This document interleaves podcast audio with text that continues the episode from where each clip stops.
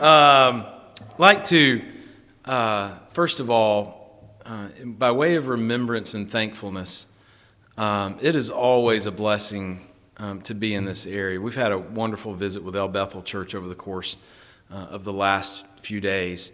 Um, this church, um, some of the relationships that even date um, beyond uh, the first time that I visited here at Little Union Church, what must have been somewhere around 15 years ago. Uh, relationships that date back to West Palm Beach, Florida, before um, Bobby Joe and Jamie were, were married and, and had their family.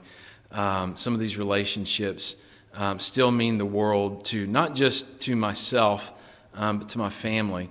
Um, some of these relationships that uh, that carry through in in in bringing Bethany Church and Little Union Church even together. To, you know, we we'll call ourselves some, from time to time up there, you know, Little Union North. Uh, with Brother Steve and, and, the Lawrence family and Sister Kelsey and, and the others, the, you know, the Griffins and the others that uh, have been able to worship with us up there over the course of the years. So hope that you'll continue to pray for Bethany or for Little Union North throughout the course of uh, our attempt to, uh, to be the light in the community uh, up there as you have been for many years down here. I'm going to ask uh, this, uh, this evening here, if you would, to turn with me to the 14th chapter of Exodus this morning, the 14th, or this evening, the 14th um, chapter of Exodus. I want to read one verse to you, and then I want to turn to Numbers chapter 14, and I want to read another verse to you. And Lord willing, we'll be able to uh, make some comments on these particular portions of Scripture. And I'm dealing with, uh, as, I, as I shared over the course of the weekend, a Bible that uh, I've not been using for, for that long, and, and it has pl- things in different places. Uh, Brother Chris could probably speak to where things are uh, in a Bible. And you, with your Bible, you just kind of know where it is by the feel. Like you can turn to Exodus, and when there's a concordance this long in the back of the Bible, that shifts everything to the left. Uh, and so I hope that you'll uh, bear with me. But I want to read Exodus chapter 14. Uh, in, in verse 12, first of all, this evening. Is not this the word that we did tell thee in Egypt, saying, Let us alone that we may serve the Egyptians? For it had been better for us to serve the Egyptians than that we should die in the wilderness. Now, if you would, I'd like for you to turn to Numbers chapter 14. We want to read Numbers chapter 14 in verse 3. Numbers chapter 14 in verse 3 reads this way And wherefore hath the Lord brought us unto this land to fall by the sword, that our wives and our children should be a prey? Were it not better for us to return into Egypt? So in Exodus, we have the perspective of men saying, Moses, you've put us, you've really done it now. You've put us between a rock and a hard place. Probably be best if we just pack it up, call it a day, turn around, and go into Egypt. Lord delivers them out of that situation. And not too much longer, they find themselves at the edge of Canaan's land. They find out that's going to be hard too. Know what? Probably be best if we had never left Egypt. What I want to share with you tonight is this common refrain found throughout the course of God's people. Over and over again, we are going to find, as God's people have always found, life is hard. Following God is hard. God will often put us into very difficult situations. If God doesn't do it, we will often put ourselves into very difficult situations. And if God nor we do it, others will often put us into very difficult situations. And the easy refrain is to say, God, we'd have been a whole lot better if you'd just left us alone. And there's not a one sitting in this congregation, I believe, maybe some of our younger folks. But be careful, be careful when we say, young, you know, younger folks, you really, you know, we, we will look at them and we'll say, you know, what you're going through really isn't that difficult. You know, wait till you get up and you have a job and you have children and you, have, and you get married and all of the other difficulties that come along and you're going to find out how difficult life is. Be careful of that, church. The most difficult thing they are going through is the most difficult thing they've ever been through. The little boy that broke the girl's heart really broke her heart. That's difficult. It's hard. Where we find ourselves as God people, quite often when things get difficult, when the phone call from the doctor comes, when the phone call from the police officer that says there has been an accident, when the call comes from the hospice saying we don't know how much time there is going to be, when those times comes, when we find ourselves between the sea and the army, what are we going to do? What are we going to say? For them, it was, it was simple. You know, we're not too far gone. You know, I still have the vestiges of that Egyptian smell on my clothes. We can go back and we can just fold into our natural habitat. We can fold into where we were and what we were doing, and it'll be like we never left. We're used to that life, right? I've got a sister that's been a drug addict for 30 years. And I've seen her in front of the sea with the army behind her, really trying to hold on and trying to go as far as God would allow her to go and as far as God would lead her. And the hard times come, and she says, It's just best if I go back to Egypt because it's comfortable there. I'm comfortable there. It's hot out here. It's dry out here. I have to work out here. But back there, it's a little easier. I know we were servants.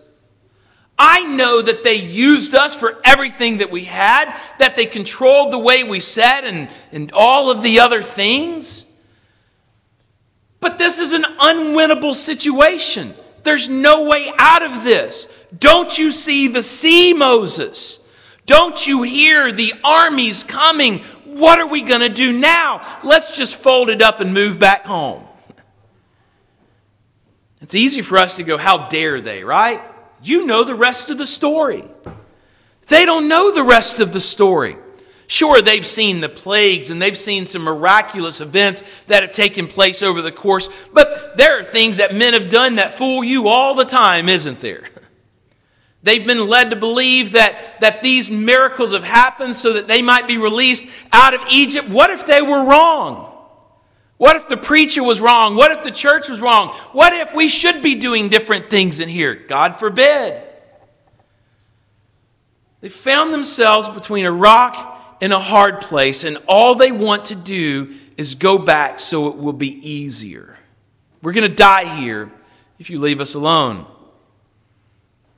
God delivers them, He delivers them through the water. And they see this deliverance. And that's that I think is critical to understanding their, minds, their mindset and where we typically go and how far we will go to avoid the hard of discipleship. They have gotten to Canaan's land, they have sent the emissaries in, and there are giants in that land. They have the giants in front of them now instead of the sea. And they have the wilderness behind them now instead of the army. It's still a no win situation, Brother Jerry. There's just nowhere to go. Moses, you know what? It'd been better off if we'd have nef- never left Egypt. If God had just left me alone, I'd be a lot better off now than where, than, uh, than where we are now.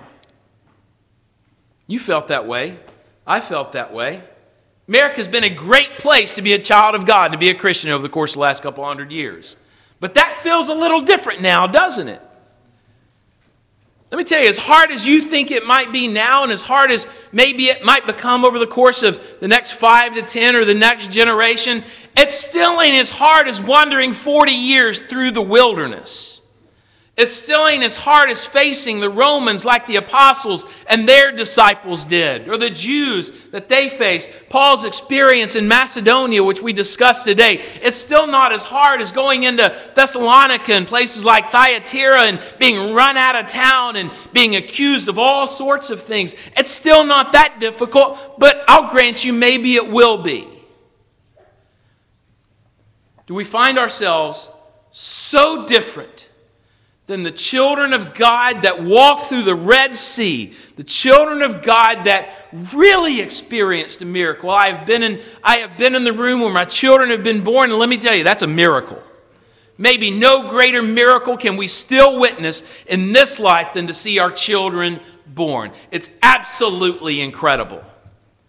They saw the sea part, they've seen their children born and the sea part. They've had the manna, they've been served, they've, they've had all of these incredible experiences that God has blessed them to show them who He is and what His power is. And there they are going, Well, we've gone as go as God, you know, we've kind of gone as far as we need to go here. Probably best if we just go back to Egypt. God forbid. But what makes us think that we're that much different?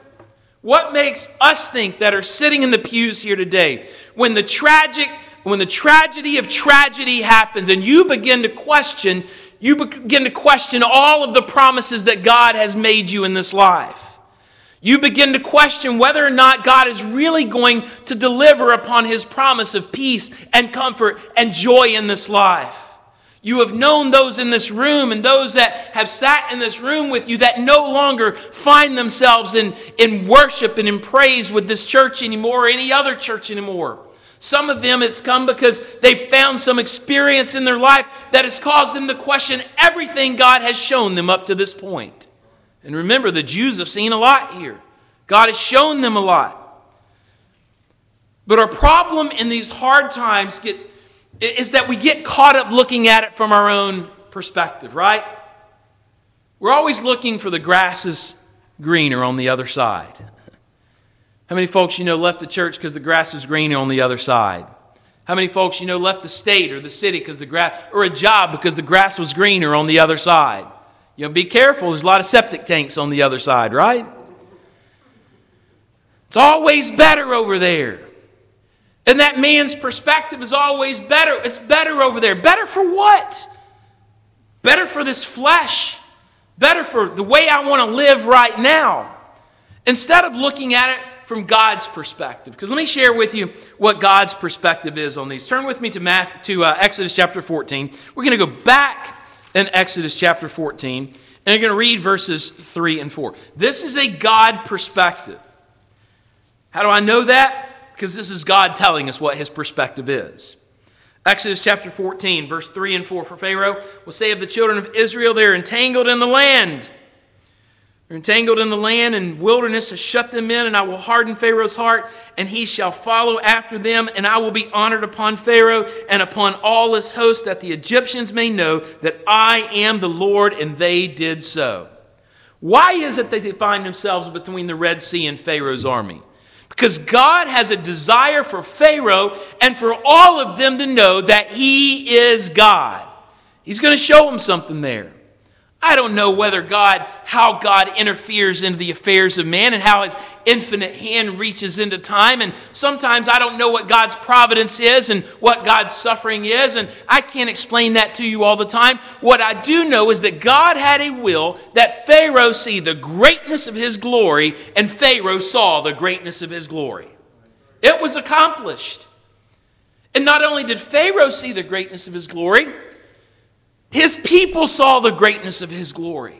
Just imagine crossing that Red Sea. Just imagine having been delivered in the nick of time. You have avoided an accident and you have you have swerved at just the right time and you have gone, thanks God for that.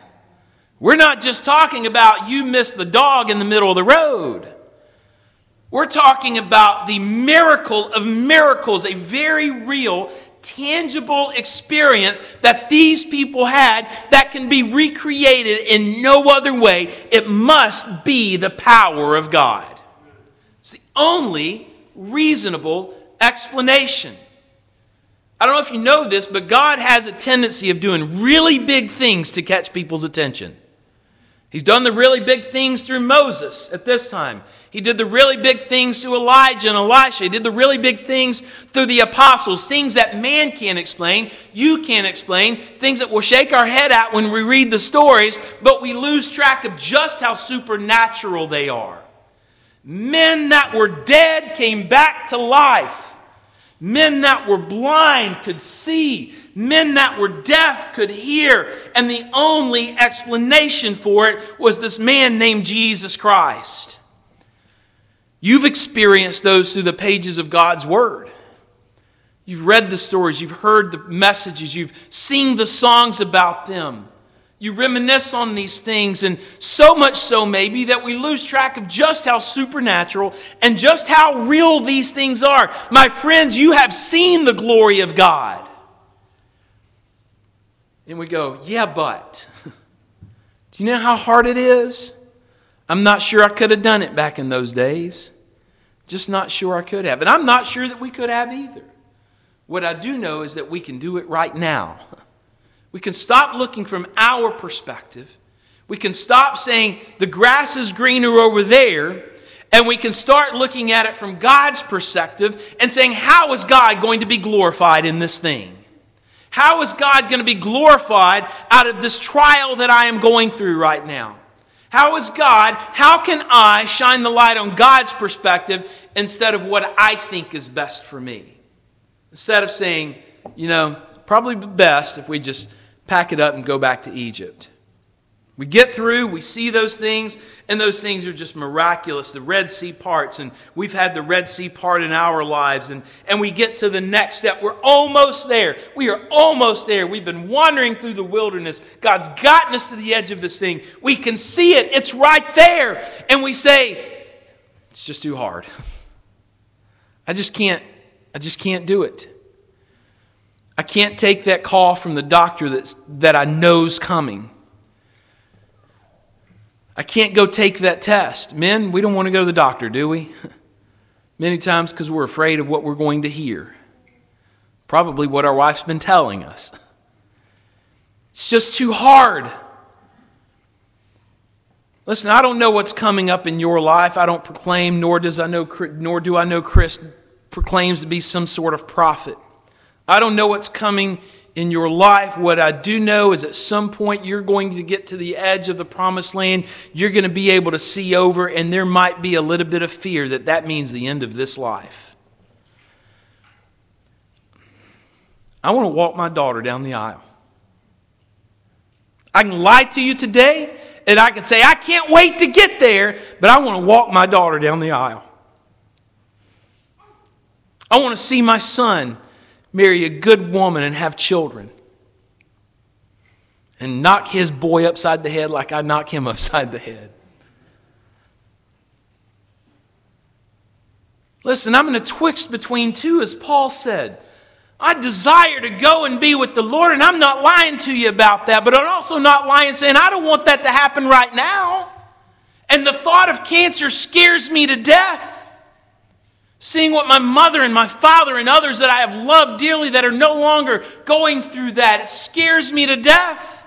It's just too hard. I'm not sure, God. And some believe it's so hard that to lack that experience, they take their own life. You want to know how hard it is? Let's just cut it all off right now. But God's got something in this too. God's got a perspective on this too. I can't beat those giants. Listen to what God says in Deuteronomy chapter 8. Deuteronomy chapter 8, verses 7 through 10. For the Lord thy God bringeth thee into a good land, a land of brooks and of water, of mountains and depths that spring out of valleys and hills, a land of wheat and barley and vines and fig trees and pomegranates, a land of oil olive and honey, a land wherein thou shalt eat bread without scarceness. Thou shalt not lack anything in it, a land whose stones are iron, and out of whose hills thou mayest dig. When thou hast eaten and art full, then thou shalt bless the Lord thy God for the good land which he hath given thee. Listen, I know a bunch of suburbanites up there. None of this means a whole lot to them. But I know to y'all, this means something. This is a land that feeds and feeds. This is a land that keeps on giving. It's the type of land where you want to live on and that will bless you throughout the course of your life. And God says, I'm going to give you this land. No, it's not going to be easy, especially if you're looking at it with the perspective that you're looking at it right now. But the ultimate goal to this is that you will feed from this land. It will be a safe haven from you. As a result of that, you will glorify me that gave it to you. So the question is, children of God, question is, disciple of Christ, what do you want more? You want to go back to Egypt because it's easy there? Or do you want to suffer this experience that God has desired so that we might end up in a place where we are blessed and God is glorified? That's the question for the disciple of Christ when it gets hard. Because every one of y'all cannot come back next Sunday. Every one of y'all can decide, you know what? That's a long drive. An old Baptist will drive a long way to church, won't we? That's a long drive. It's just getting too difficult. I think I'd rather just find Egypt. You know, I got what I wanted to out of that particular portion of my life. I, you know, I, I spent my time sowing my oats. I spent my time making up for that. And, and now we're, I'm good with God and because it's just too difficult to, to explain to people why we're called primitive. You know, I can do all of those things and I can feel better about it and I can drive down there and you know what? I can still kind of hold on because I'll just tune in online.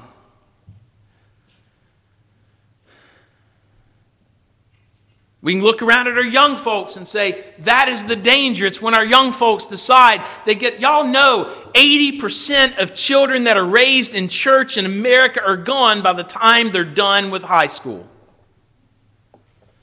I got some. Y'all have got some. It's just too hard. Don't you know I got to work? Don't you know I got to do school? Don't you know I got to do this? I got to do that. It's just too hard. Those are those giants are too large for me, and I just don't trust that God is going to get us where he where he says he's going to get us to. Let me tell you. There's a lack of faith in these people, and there's been a lack of faith in us. There's a lack in faith in us when things get hard.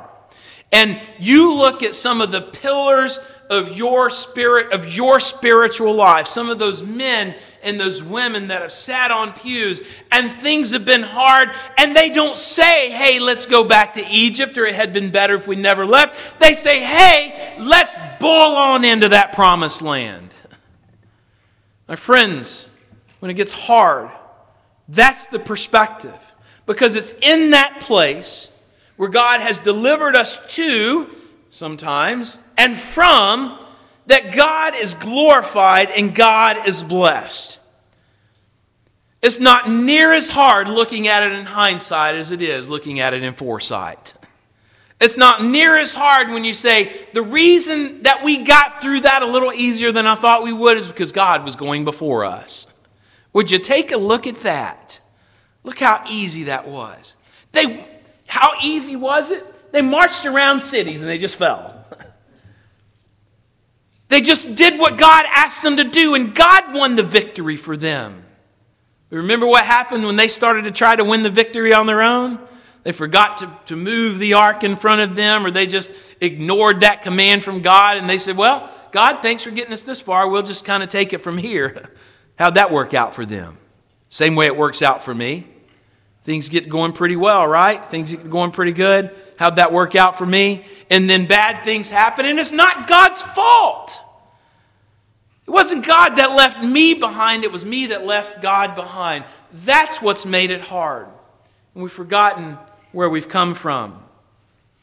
Child of God, in your discipleship of Christ, be careful that you don't forget where you've come. Be careful that you don't that you don't glorify that place where you come from. I had a um, had an opportunity, as, I do every year, to um, to to chaperone some students from our school to a high school retreat just last weekend, and this and this this preacher came in, this guest student minister came in, and and and he he wanted to he wanted everybody to know who he was and how far y'all remember those days when the farther you had come from your sinfulness to your to your saintlyhood the farther that that was the more people wanted to hear from you. This guy wanted to be heard from and he wanted to tell us everything he had done in his past life and just how far he had come to preaching the gospel. And he got pretty specific about some stuff and and it sure sounded like he was glorifying that former former life.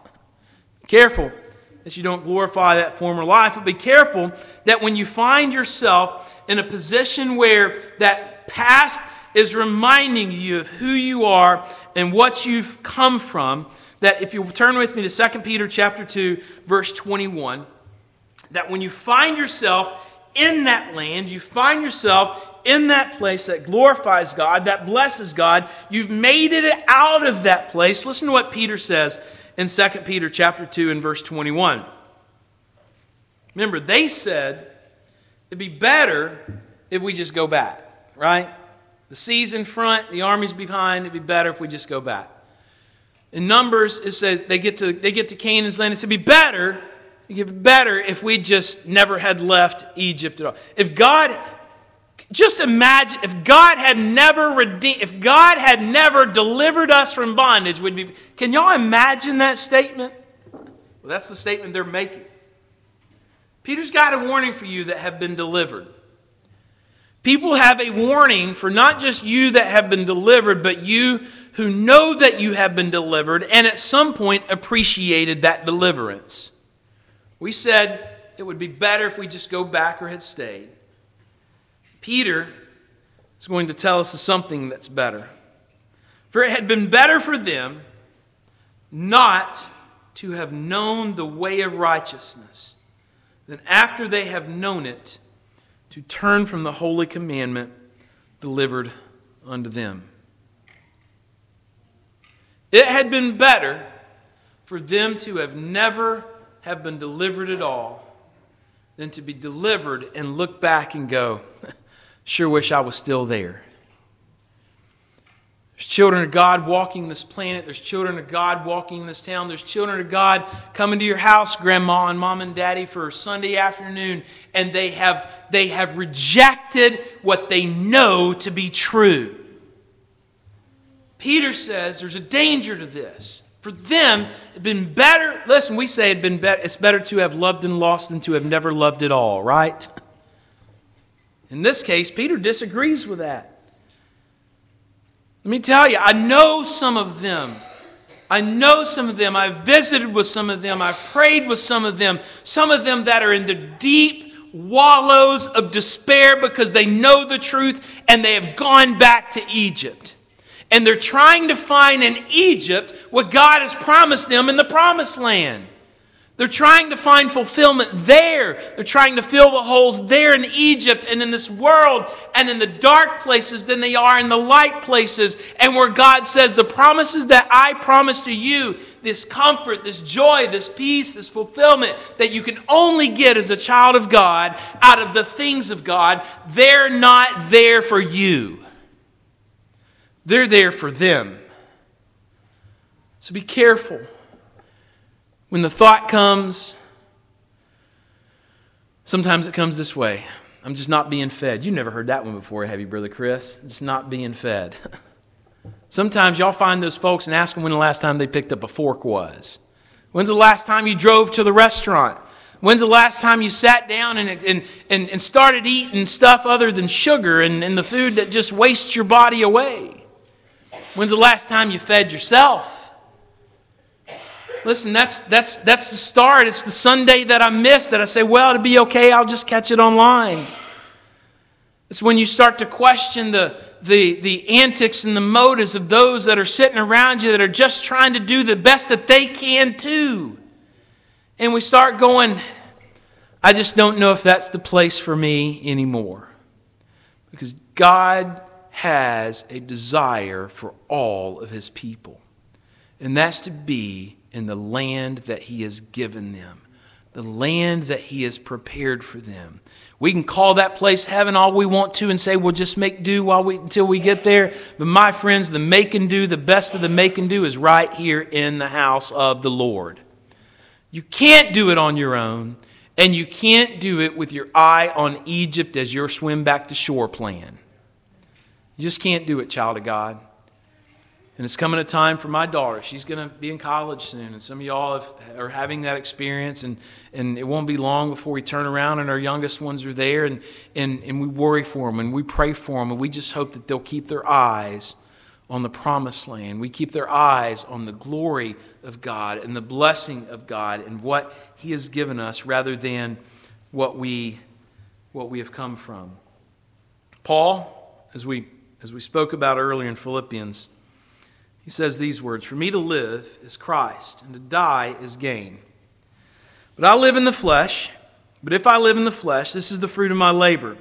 Yet what I shall choose, I wot not, for I'm in a strait between two, having a desire to depart and to be with Christ, which is far better. Y'all know that statement, right? I got a desire. And is there anybody in, raise your hand if you think that, that being with Christ is just not better? Rather that don't, right? We all agree with Paul here. To be with Christ is far better. Far better than what? Everything that I am, than the best thing I am experiencing here right now. The best sermon, the best meeting, the best song, the best association, the best church, the best family, the best child. To be with Christ is far better. And I want to be there, but God's not ready for that yet. He's not ready for that yet. So, in the meantime, I'm going to do what's best for the kingdom's sake. I'm going to serve. God's going to get me there someday eventually, but until He does, there's a better place for you too. His perspective was it's better over there, and he might have been right about that. But he's wrong about the when, and that is right now, you got a responsibility to do, and that's to serve God's people in the kingdom. How are you going to do that? In Paul's case, he's going to preach the gospel. He's going to suffer affliction. He's going to share the story of Jesus Christ. He's going to share his experience of Jesus Christ. And others are going to go, wow, that's incredible. And we're going to have letters written back and forth from these churches, and they're going to affect people for 2,000 years, just as they affect us here tonight.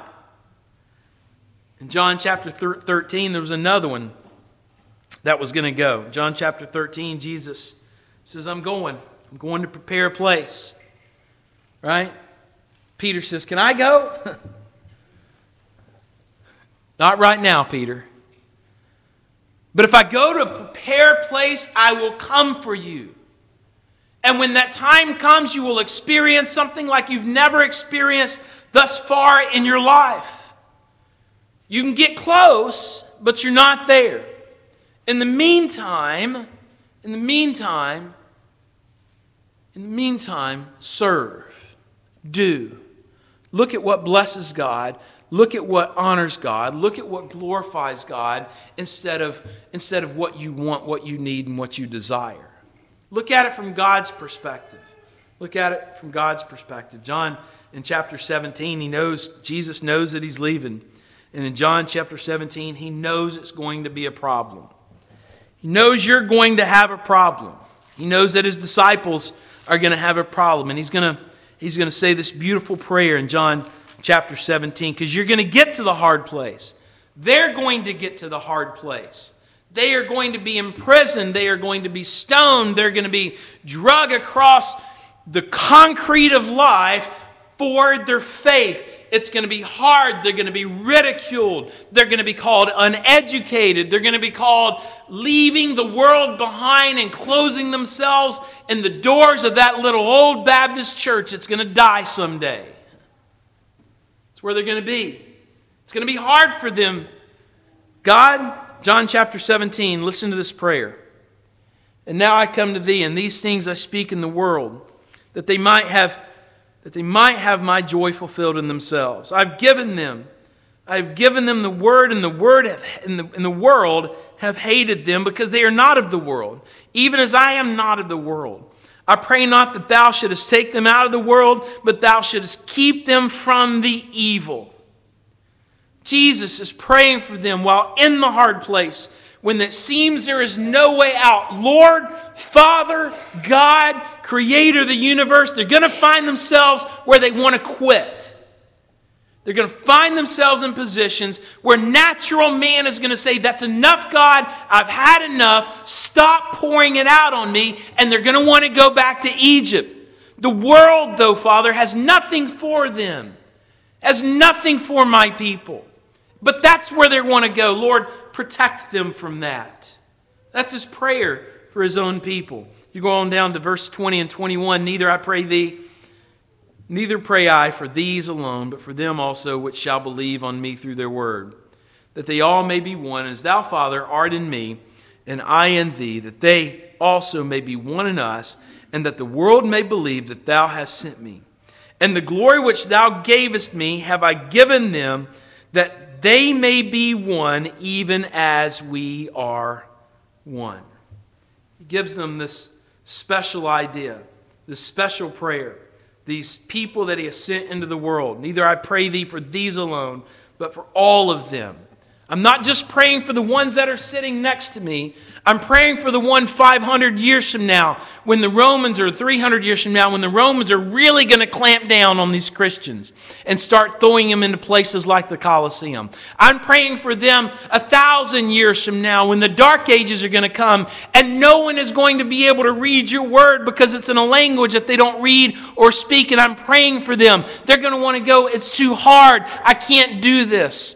I'm praying for them 2,000 years ago, 2,000 years from now, when their world is changing, when their social fabric is changing, when America clearly becomes a post Christian nation. Lord, protect them in this world. Lord, bless them not to want to look back to Egypt. Keep their eyes focused on what I have done for them, where I have delivered them from. Lord, remind them of that. And Lord, when they are reminded of that, Lord, bless them to bless you. Bless them to glorify your name. Bless them to come together in little places like El Bethel Church and Little Union Church and Bethany Church. And when they sing those sweet little songs, Lord, let them have their eyes on what's to come, not where they could be. Because what's to come Paul would say, For I reckon that the sufferings of this present life are not worthy to be compared to the glory which shall be revealed in me. What's to come overshadows what has been past in a way that Paul could only reckon, in a way that we can only reckon here today. I love this little church. I love you for Christ's sake. I love your pastor. I've loved this church for a long time and hope that you'll continue to pray and encourage this poor minister as we just try to do the best that we can to serve him because you know I'm going to pray for this little church. May the Lord bless you, is our prayer.